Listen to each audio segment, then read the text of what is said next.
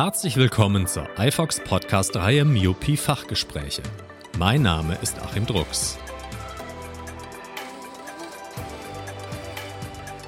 Diese Folge der Myopie Fachgespräche entstand mit freundlicher Unterstützung von Essilor.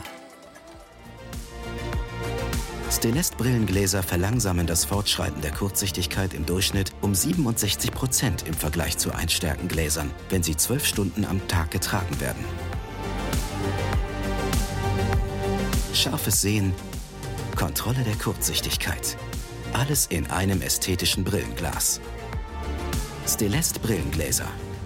Die Revolution zur Myopiekontrolle bei Kindern. Das Myopie-Symposium versammelte einige der deutschlandweit renommiertesten Experten in Berlin.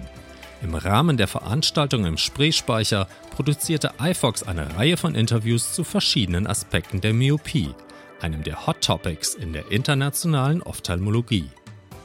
Mit Dr. Hartmut Schwan von Breyer Kaimak Klaber Augenchirurgie in Düsseldorf sprechen wir über Myopieprävention an deutschen Schulen, neue Erkenntnisse in der Myopieforschung und myopiehemmende Brillengläser. Herr Dr. Schwan, wie würden Sie die aktuelle Situation an deutschen Schulen beschreiben? Wird hier genug gegen die Myopieprogression getan? Die aktuelle Situation an deutschen Schulen in Bezug auf die ähm, Myopie-Progression oder die Therapie der Myopie-Progression ist äh, nicht ausgebildet im Augenblick. Äh, das liegt aber daran, äh, dass äh, wir mit den Therapien eigentlich erst am Anfang sind. Wir haben aus klinischen Studien sehr große Erfolge und sehr überzeugende Erfolge, aber das ist noch nicht weit durchgedrungen. Ja. Äh, und äh, ich denke, da ist viel Aufklärungsarbeit erforderlich, einerseits bei den Behörden, auf der anderen Seite natürlich auch bei den Eltern, die das auch noch nicht wissen. Es gibt viele Eltern, die zu uns kommen, die äh, sehr gut informiert sind, aber die allermeisten haben das noch nie gehört, dass es eine Möglichkeit gibt, therapeutisch in einem frühen Stadium äh, gegen die äh, Myopie äh, vorzugehen und diese zu unterdrücken. Gibt es andere Länder, die auf diesem Gebiet besser aufgestellt sind? Es gibt andere Länder, die auf diesem Gebiet besser aufgestellt sind als Deutschland. Äh, da kann ich äh, allen voran China nennen.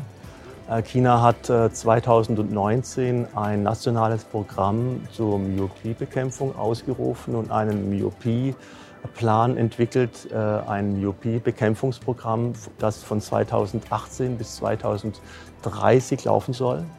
Und dort sind Maßnahmen vorgesehen. Sie müssen sich vorstellen, in China gibt es im Augenblick 103 Millionen Grundschüler und ungefähr genauso viele in weiterführenden Schulen. Das sind riesige Zahlen an Kindern und äh, der chinesische Staat sieht dort natürlich auch wirtschaftlich äh, die, die, Effekte der Myopie äh, da, weil es sind wirtschaftliche Nachteile, die äh, durch Myopie entstehen und die kann man im Frühstadium eben auch vermeiden. Wenn Sie an der Situation in Deutschland etwas ändern könnten, für welche Maßnahmen der Myopieprävention würden Sie plädieren? Wenn ich an der Situation in Deutschland was ändern könnte, und ich hoffe, dass sich was ändert, ähm, dann würden wir primär versuchen einzuführen, dass wir in die Schulen, und zwar in jede Schule, ähnlich wie wir es mit dem Schulzahnarzt schon seit langer Zeit entwickelt haben, einen, eine schuloptometrische Reinuntersuchung durchführen, äh, möglicherweise als Schuleingangsuntersuchung, dann zu späteren Zeitpunkten, um diese Kinder frühzeitig zu erkennen, um die Kinder mit einem besonders hohen Myopierisiko schnell und einfach zu erkennen, was auch möglich ist mit kurzen Tests und dies, diese Kinder dann schnell einer der möglichen äh, Myopietherapien zuzuführen, um eine Myopieprogression bei diesen Kindern zu vermeiden. Auf welchen Gebieten der Myopieforschung erwarten Sie in den nächsten Jahren spannende neue Erkenntnisse? Ich erwarte in der ähm, Myopieforschung in den nächsten Jahren eigentlich eine Fortführung des augenblicklichen Trends. Wir sehen sehr viele neue, vielversprechende Therapiemöglichkeiten, angefangen von der pharmakologischen Therapie der ähm, Myopie bis hin zu neuen optischen Mitteln, die sozusagen beim Tragen der Brille bereits schon therapeutisch äh, die Myopie unterdrücken.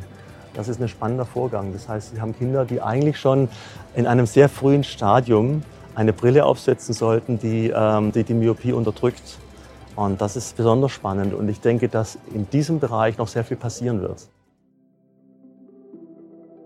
Herzlichen Dank für dieses spannende und informative Gespräch.